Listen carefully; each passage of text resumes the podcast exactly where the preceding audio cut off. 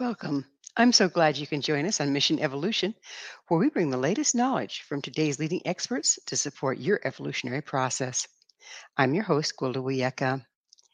Our topic this, this hour is essential oils as an evolutionary tool.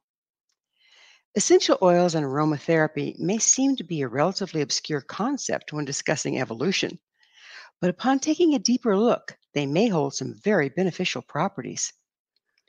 Our ability to evolve is impacted by the health and balance of our physical form. Can essential oils help fine-tune the evolutionary body? With us this hour to explore the world of aromatherapy is Amy Galper. Amy is the author of The Ultimate Guide to Aromatherapy and co-author of the best-selling book, Plant-Powered Beauty. She's the founder of the New York Institute of Aromatherapy and has been a certified aromatherapist since two thousand one. Her website, amy galper dot com. Amy, thanks for joining us on Mission Evolution. Thanks so much for having me, Gwilda. I'm happy to be here. I think we should have a wonderful time with this topic. It's um, a lot of people don't know a whole bunch about it, and yet it's pretty profound, I think. Absolutely. So um, what's your education in essential oils? Well, I started using essential oils on my own about, I don't know, t- about over twenty years ago, almost twenty-five years ago. And then I went and got training as a certified um, aromatherapist back in two thousand, uh, from nineteen ninety-nine to two thousand one. Mm-hmm. So how, do, how does one get certified in aromatherapy? What does the certification mean? Certification basically means that you've gone to a school or an, you know, a training place that that their uh, educational curriculum has been approved uh, by the National Association of Holistic Aromatherapy or the Alliance of International Aromatherapists or any other professional association that has set forth the educational standards to become an aromatherapist. Aromatherapy isn't a licensed profession like massage or chiropractic or or um, other kinds of uh, alternative uh, care modalities, many of which are not licensed by the state, but they hold what's called a, a certification, which is often um, oh, you know, uh, looked over and kind of uh, approved by the professional associations. It's really up to them to set forth the educational standards.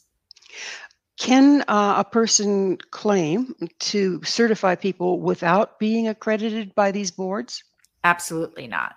That you really should have your curriculum and your school and your program uh, approved by any of these kind of professional associations. And there are several that are international, like there's one in the U K, there's one in Australia, there's one in Japan. And um, all of these um, associations, one in Canada, they're all internationally recognized. So as long as someone is a uh, professional member of one of these professional associations, then you know that you are working with someone that has had the right education. It works very similarly to a yoga teacher, for example. You want to make sure that whatever yoga class you're going to, that your yoga teacher has been trained, right? And their training has been approved by the professional association. Yes, I, I think the you were touching in on the point that I was making is that because they're not regulated, people can claim to be certified, and it's up to the buyer beware to look into where were they certified and were these people accredited by one of these associations. Is that correct? Correct. Absolutely. Gotcha. Mm-hmm. So would you mind defining um, aromatherapy? What What is it exactly? Aromatherapy is a complementary and alternative care modality that uses essential oils to help balance mind, body, and spirit so we can live our healthiest and most, most natural life. And which leads us to what exactly are essential oils? Essential oils are actually the liquid extracts from aromatic plants. So all plants actually manufacture all sorts of different phytochemicals. And when you work with an herbalist, for example, where they're making tinctures and different teas, what they're doing is they're gathering all of that plant material and they're extracting a group of phytochemicals like tannins, flavonoids, alkaloids, all of those. Um, but an aromatherapist works with a very unique, specific group of extracts, which are the aromatic extracts, which are what we know as essential oils. So essential oils are basically uh, the, ar- the aroma that has been extracted out of the plant and made into a liquid extract. So it's very alchemical process. In fact, we're taking an invisible scent of vapor, and through the process of steam distillation, we're taking that vapor, that ethereal energy, that scent, and we are transforming it into physical matter, which is the liquid extract and essential oil. Well, it sounds like there's a lot of room for error there. In other words, it sounds like a very delicate process. Are there some people that make essential oils that um, don't do it as well because of, of what's required? Yes, absolutely. I think distilling essential oils is absolutely an art and a science. It takes years to really hone one's skills because there's a lot of different factors, as you guessed, that go into really distilling a really beautiful quality essential oil. One, you need to know when to harvest the plant material, what time of the year those components are going to be their most potent. Two, you need to understand which part of the plant is going to hold the most amount of essential oils. And three, because the steam distillation, distillation process uses heat, you need to understand how to calibrate the heat so it's not too hot and not too cold, but the exact right temperature to be able to release those aromatic molecules. So, uh, of course, they're coming from living plants. Are you, are people, when they do it right, are they able to maintain that aliveness, if you will, by keeping the temperature and, and the procedure appropriate? Um, they are to a certain degree. Um, you know, obviously you want to distill the plant material as as quickly as possible from harvesting it when it's really its most fresh. Now, there are exceptions. There's a few essential oils where it's better to e- distill them when they're semi-dried, like patchouli, for example. But in general, you want to get really fresh plant material. And the reason is, is we want that energetic vibrancy. Exactly is what you're talking about. We want to be able to capture that as best we can. So, you know, when when we go with the premise that everything expresses according to frequency, do essential oils work through frequency and have different frequencies one from the other? I believe so. I mean, I am t- going to tell you right now, I'm not a very uh, well-trained in connecting to frequencies or Uh, in that kind of work, energetic work, but there is a very lar- a very big component of uh, essential oils Uh, experience for healing that involves frequency for sure and the energy. Um, I I've always communicated with my students that I always think of the plant part as holding a lot of the energetic value. For example, those essential oils that are taken from roots often express and share with us the energy of being grounded or rooted. Those um, uh, essential oils that are extracted from resins, for example, that has a different frequency and energetics than something that would be extracted from the flower. So we definitely consider that when we're extracting the essential oils.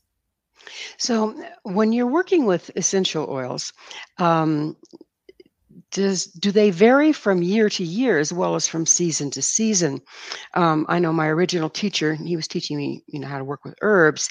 He said that the plants, you know, nature knows what she's doing, and what grows in the plants, the parts that come, the constituent parts uh, vary from year to year based on what's going to require to balance us each year.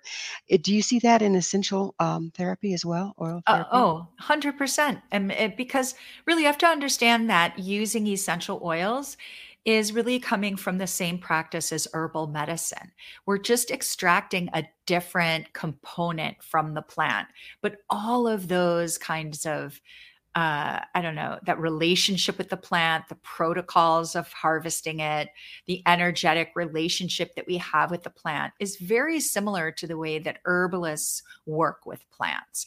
Um, they're extracting just a different group of phytochemicals. Aromatherapists work with one group of phytochemicals, and those are the essential oils.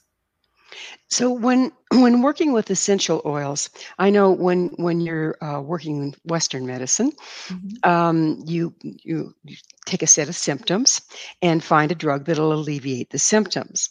And interestingly enough, I believe the drugs originally came from plants and then were broken down into their little constituent parts and then synthesized from there.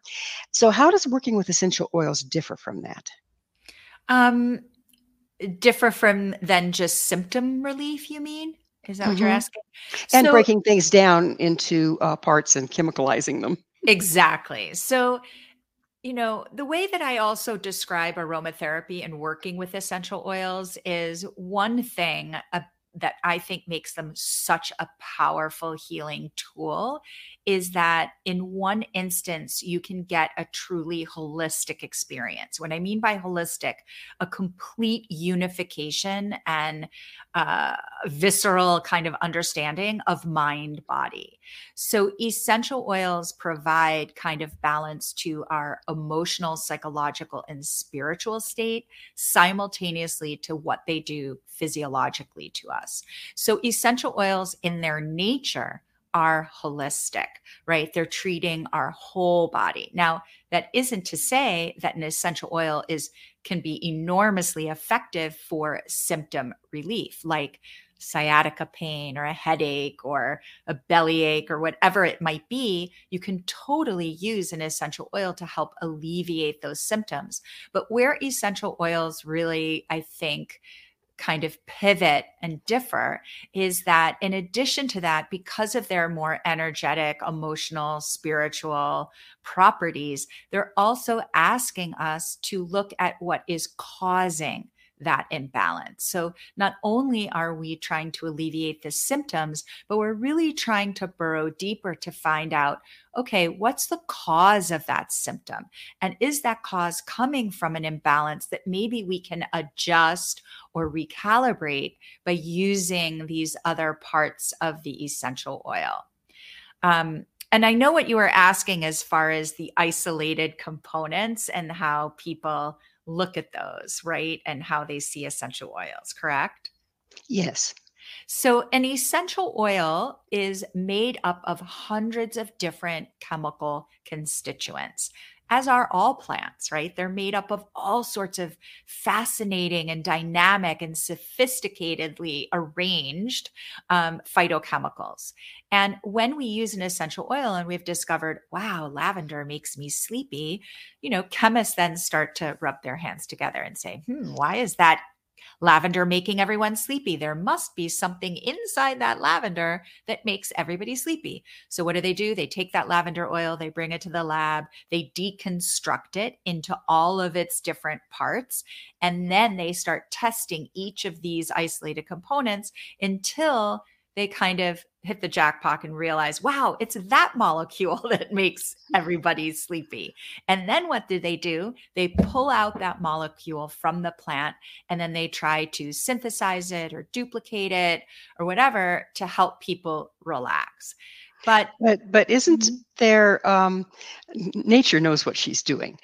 Isn't aren't all the parts necessary to provide the balance that the oil uh, can provide versus just making you sleepy? one hundred percent. In fact, all of those chemical, all of those chemical constituents that are so uh, intelligently arranged in this dynamic proportions, they all, you know, kind of ebb and flow and work together synergistically.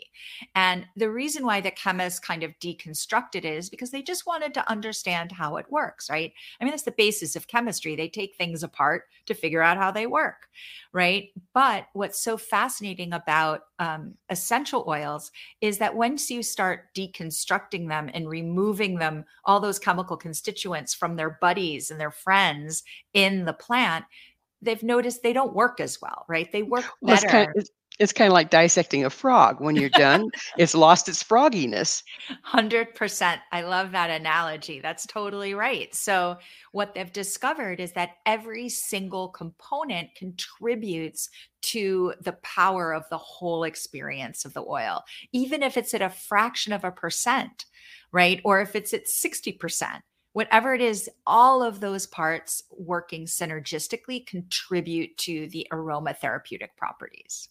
So that's how it manages to work on the emotional, mental, physical, and spiritual level at the same time, with different constituent parts, but all working together to bring balance to all four. Yes, absolutely. Pretty fascinating, isn't it? Mm-hmm. So, you know, like I've heard people say, well, I, I took lavender because I had a headache, but I found that it soothed my stomach, and the stomach issue was from stress.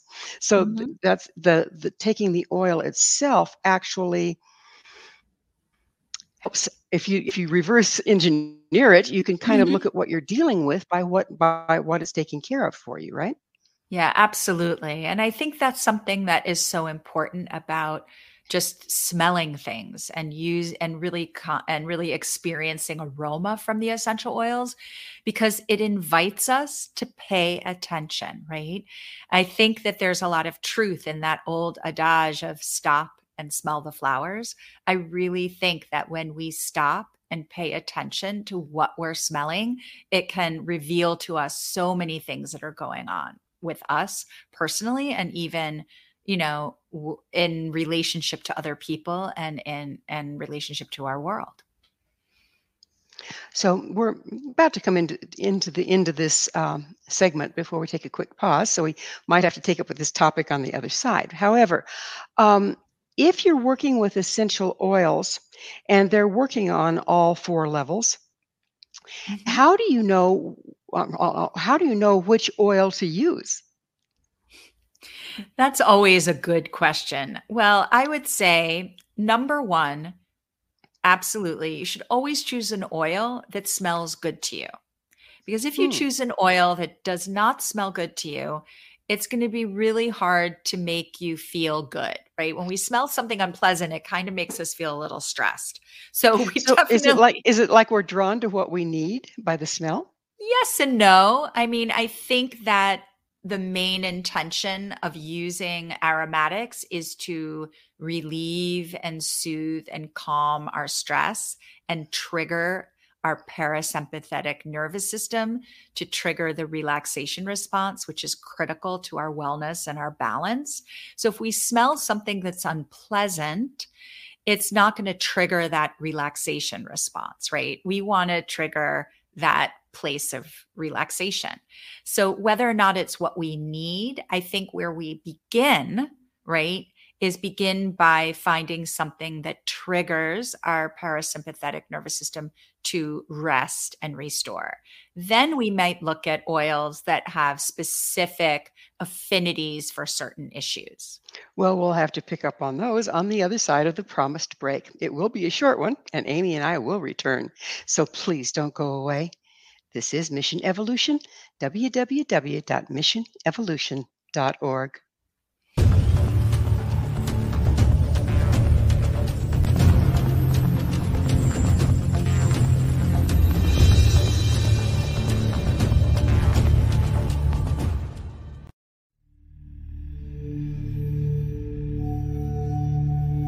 Do you enjoy paranormal, sci-fi romance, yet find yourself tired of the same old themes and storylines?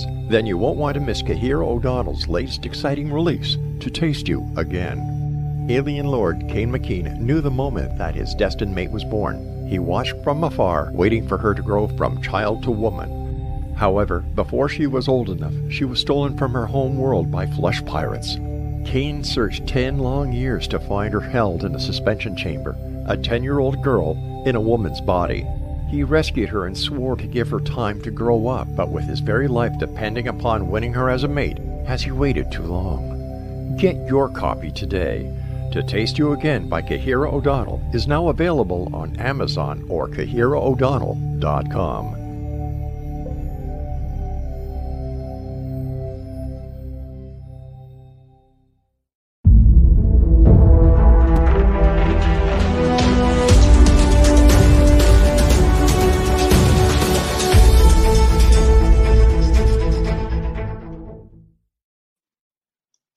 Hello again. This is Mission Evolution, mission evolution dot org.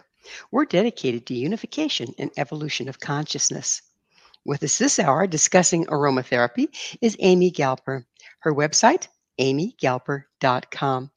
Amy, we were talking about how to tell which aromatherapy, you know, in aromatherapy, which essential oil to use. And you said the first thing was when you, if it smells good to you. That if it doesn't, it's probably not going to relax you in the least and maybe cause stress. Um, but there's a lot of oils to smell. If you just go around smelling oils, one, does your smeller quit working? And two, you know, how is there a way to narrow it down before you, you know, when, when you're looking for them? one hundred percent. And that's why getting educated is so important. I, I'm a really a big believer in getting educated when using any kind of plant medicine. Um, and there is lots of really great information online that you can find these days. And I have, for example, an online Uh, course where I teach people how to use essential oils safely and effectively. But there's lots of information. Of course, my book, The Ultimate Guide to Aromatherapy, obviously is a great resource. So the first thing I would do is actually try and find a trusted resource, whether it's a book or a teacher, or a blogger, or something where you can just get some beginning guidance about just kind of being able to group or organize the oils, like these oils have been shown to be good for muscle relaxation, or these groups of oils have been shown to soothe anxiety, or these groups of essential oils have been known to soothe um, digestive distress, et cetera. And then what I would do is, so if let's say I'm someone who suffers from chronic headaches, I would kind of bring together those oils that have been recommended for, for pain relief, for uh, stress headaches, et cetera. And maybe I would select a palette of maybe, you know, three to seven different essential oils, and I would smell them each and then figure out which ones I resonate with, like feel relaxing to me.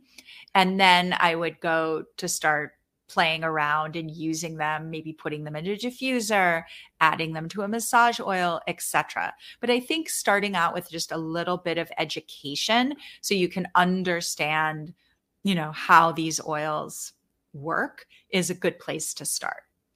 So if you're working with them and you say, okay, I suffer from headaches and here's say five, six oils that, mm-hmm. that I've, you know, studied on and look like they might be options, and you smell one, you find it to be the preferable of the five. Does that stay consistent? Then you can just say, okay, I figured out which one's good for my headaches, or do you need to recheck because things change? You need to recheck because things absolutely change. You know, just like you said, we are living organisms. The oils have an energetic part. We're always constantly changing and ebbing and flowing with our environment.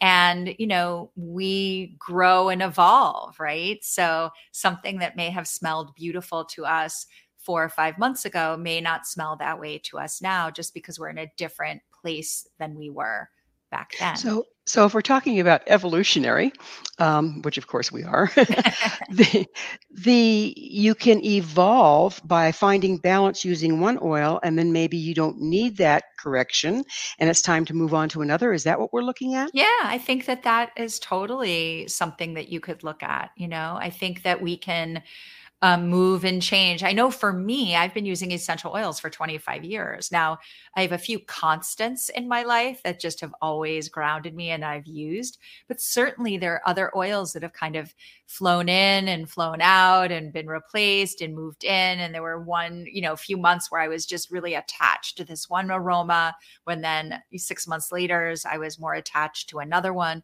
So I definitely believe in that, especially when we're talking about more of the energetics and the emotional affinities that we have with the oils. But let's say we're just talking about having a bad cold, or we just don't want to get sick, right? There are certain oils that pretty much you can depend on for always supporting your immune system and relieving your congestion. And that is going to be pretty consistent. So there are these kind of consistent oils that definitely have these um, therapeutic actions. But I think when we're talking about emotional, spiritual, psychological balancing and healing, those definitely will ebb and flow throughout our lifetime. So when you're using essential oils, are there some things that you need to know to stay safe? Can they do harm? Uh, absolutely. Um, absolutely. There are things you can do to be safe, but not absolutely that they will always hurt you. So I like to always start this conversation whenever I talk about essential oil safety, is that essential oils are inherently safe. Okay. There's nothing scary or dangerous about them. We just need to know how to use them. Okay. I mean, this goes with anything in our life, right? Like, for example, a knife, a kitchen knife, right? If we know how to use it correctly to cut our onions, cut our oranges, and use it correctly, it's totally safe. But if we use that knife incorrectly, it can harm us very severely.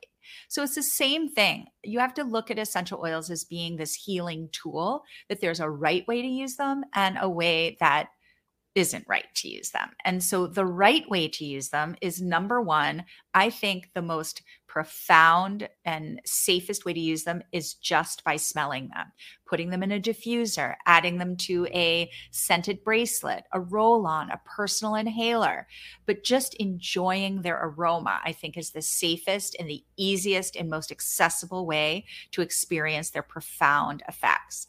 The next But when way, you, when you, I'm sorry, when you say uh, a roll-on, isn't that putting it on your skin? And if so, doesn't it absorb through the skin? Absolutely. So when it's in a roll-on, it is diluted down into what's called a carrier oil. And that is the other way to use an essential oil safely, is by mixing it into what's called a plant oil, which is an oil that is greasy and fatty, like olive oil, coconut oil, almond oil, avocado. You know, we have all of these plant oils, many of which we eat and consume, right? And we want to mix our essential oils into those carriers, so then those molecules can be literally carried into our skin safely and affect physiological change. So with a roll, mm-hmm. can can the oils just use neat, if you will?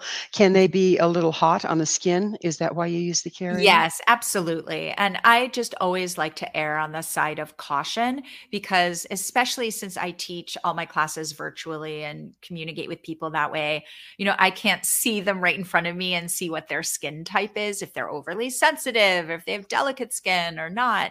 So I always say, before you put you know, any essential oil on you, make sure you dilute it down in a carrier. Um, that will be the safest way. And that's also probably the best way to really reap the benefit.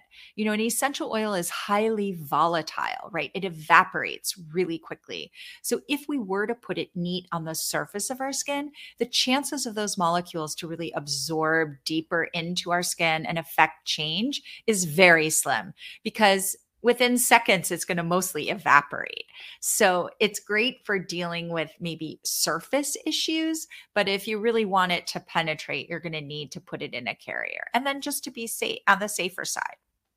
So um, is there, let's talk a little bit about um, acupuncture points and okay. um, that sort of thing. Is there particular places on your body that's more beneficial, um, say the bottom of your feet, to use particular oils to affect a, a more rapid change and bring oh, that balance? Oh, one hundred percent. Um, Uh, when I first started using essential oils about twenty-five years ago, I was actually a shiatsu uh, practitioner, which actually is uh, kind of, uh, it's an Asian form of body work that accesses the same pressure points that acupuncturists do. And I found that uh, massaging a blend of essential oils mixed in a carrier on different acupressure points was hugely beneficial, right? It was like this powerhouse energetic access point that I thought was really great. Um, but there are places on our bodies that are more accessible. Um, I think uh, essential oils, um, because they are chemically Uh, categorized as lipophilic, meaning they love oil, but they hate water. Um, wherever we have the most hair, like on our scalp or our arms or our legs, wherever we're the hairiest, um, essential oils, if they're in a carrier oil, will absorb super fast into our body. Um, and then on the soles of our feet and the palms of our hands is where we have the most sweat glands. And those little teeny tiny openings, right, also can be an access point for the essential oils. Mm-hmm. So if um, we're working, okay, so essential oils, like we said, can work on the physical, mental, emotional, and spiritual levels. How about um, working with, you know, a- as we're trying to evolve, we need to remove blockages so that we work more efficiently on all levels. And in our society, one of the major blockages is emotional. How can essential oils help with emotional blockages? Well, our emotions are all part of what's called our emotional brain, right? They all start in what's called our limbic mind. And our limbic system is in the center of our brain. So if you know, our brain has those two hemispheres. If you were to crack it open like a walnut, inside in the center is a little part which fits in the palm of your hand called our limbic system. And that limbic system is made up of a few really fascinating organs, one of which is called the amygdala. And there's another part, the hypothalamus and the hippocampus. This is where all of our emotions and our emotional responses to external stimuli happen and occur.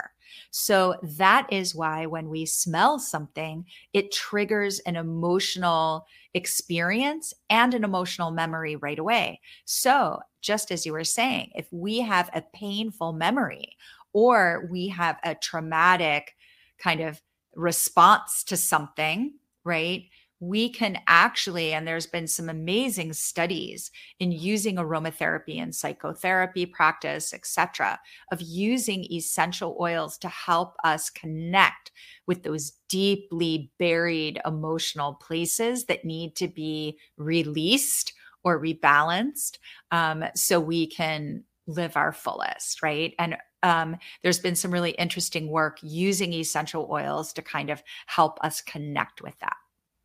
I understand um, that essential oils are one of the few things that cross the blood-brain barrier. Is that what gives them the capacity to do what you just described? Um, actually, it's more of an electrical and neurological response that causes what I'm talking about.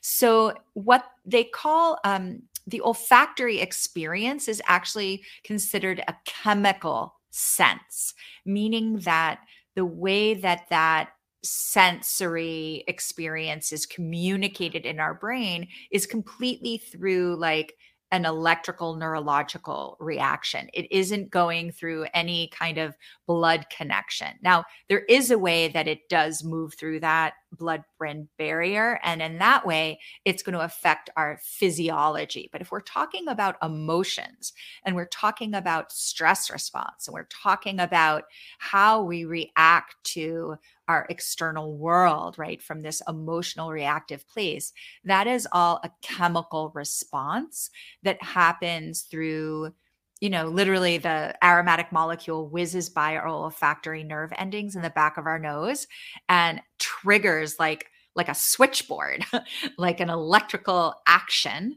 that happens then in our brain. And we know whether to respond angry or happy or scared or pleasant or whatever that might be. So if you're working with um, emotional release or accessing memories with essential oils, can you also kind of have in your toolkit things that ease that process? Yes. Oils that ease that process. Oh, one hundred percent. Absolutely. So, you know, I think when you're working in this way, it's really important, I think, to work with a practitioner, like a skilled practitioner, because a lot of stuff might come up and you're going to want to talk about it or release it or be present with someone. Um, and they can definitely guide you in which oils might be better and might be more grounding, et cetera.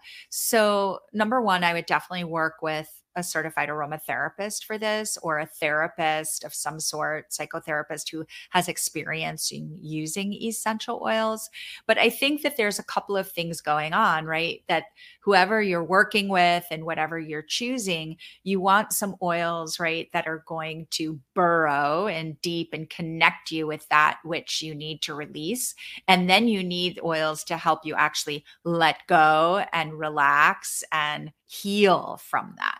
So there's probably going to be a couple of different blends, a couple of different oils, a couple of different times that you use it, and probably a whole protocol that would be set up for that person. So it sounds like the person could then go home armed with oils that'll help them continue the process. one hundred percent. Mm-hmm. Um, this being Mission Evolution, um, and we always ask, Amy, what is your mission? My mission is to actually share the power of essential oils and our sense of smell. Um, I think our sense of smell is really the key to um, living our fullest, most healthiest life, not only being more connected to our own well-being, but also helps us become more compassionate and kinder human beings. So I'm all about teaching people how to refine their sense of smell and how to connect to the aromas around us. When um, we discussed that all essential oils are not created equal, how do you find the ones that are, are quality that you need to work with versus ones that have not been handled well? Yes. So I think there's a few things, like a quick little checklist that you should look for if you're buying essential oils. Number one, always make sure that on the bottle, the plant's botanical name, which is a Latin binomial, is listed clearly. And what I mean by that, you'll see something like lavender oil, and then in parentheses, it should say Lavandula angustifolia. Or if it's um, ginger oil, it would say Zingapurus officinalis, right? It will have the Latin name stated. Now, the reason why that's important is that you want to know that what's in the bottle is not what the retailer is saying is lavender oil, but actually it comes right from the plant, okay? That it's actually coming directly from the plant. It's not like lavender oil, which is the retailer's interpretation of what they think lavender would be, right? You want to know that it's actually authentic. So that's number one. Number two, you want to make sure either on the label or in the literature about the product that it tells you how this essential oil was extracted, through what method. And all essential oils should be extracted through the process of steam distillation, except for citrus peel oils, which are cold expressed, squeezed out of the peel of the fruit. But all other essential oils are always going to be steam distilled. So that's number two. Number three, it should tell you where in the world this plant grows. Is it a lavender from the U K or from France or from Kashmir? Where is this plant from? Because different lavenders have different aromatic profiles depending on where they grow on the earth. And then number four, I think it's always a good idea to make sure that that plant is somehow certified by a third-party agency, either as EcoCert or G M O-free or organic or something like that, because I just think it's a good idea to have a third-party certification that kind of gives you uh, the extra assurance that that plant has been grown ethically and without pesticides or synthetics that could potentially like alter some of the energetic properties. So those would be kind of my big things. And then also make sure you look on the label, because a lot of suppliers will dilute down the essential oils in a carrier. And you'll see in small print on the label, it would say something like rose oil in ten percent you know, fractionated coconut oil or. Well, unfortunately, it's just flown. Time has just oh. flown for us, but we are out of it. Amy, thank you so much for coming on the show. Oh, it was such a pleasure, Gwilda. Invite me anytime. I really enjoyed our conversation. Thank you. Our guest this hour has been Amy Galper, author of The Ultimate Guide to Aromatherapy, co-author of Plant-Powered Beauty, and founder of the New York Institute of Aromatherapy. Her website, where you can find out about all the above, is amy galper dot com. This has been Mission Evolution with Gwilda Wiyaka. For more information or to enjoy past archived episodes, visit mission evolution dot org. Please be sure to join us right here next time as this mission continues, bringing information, resources, and support to our rapidly evolving world.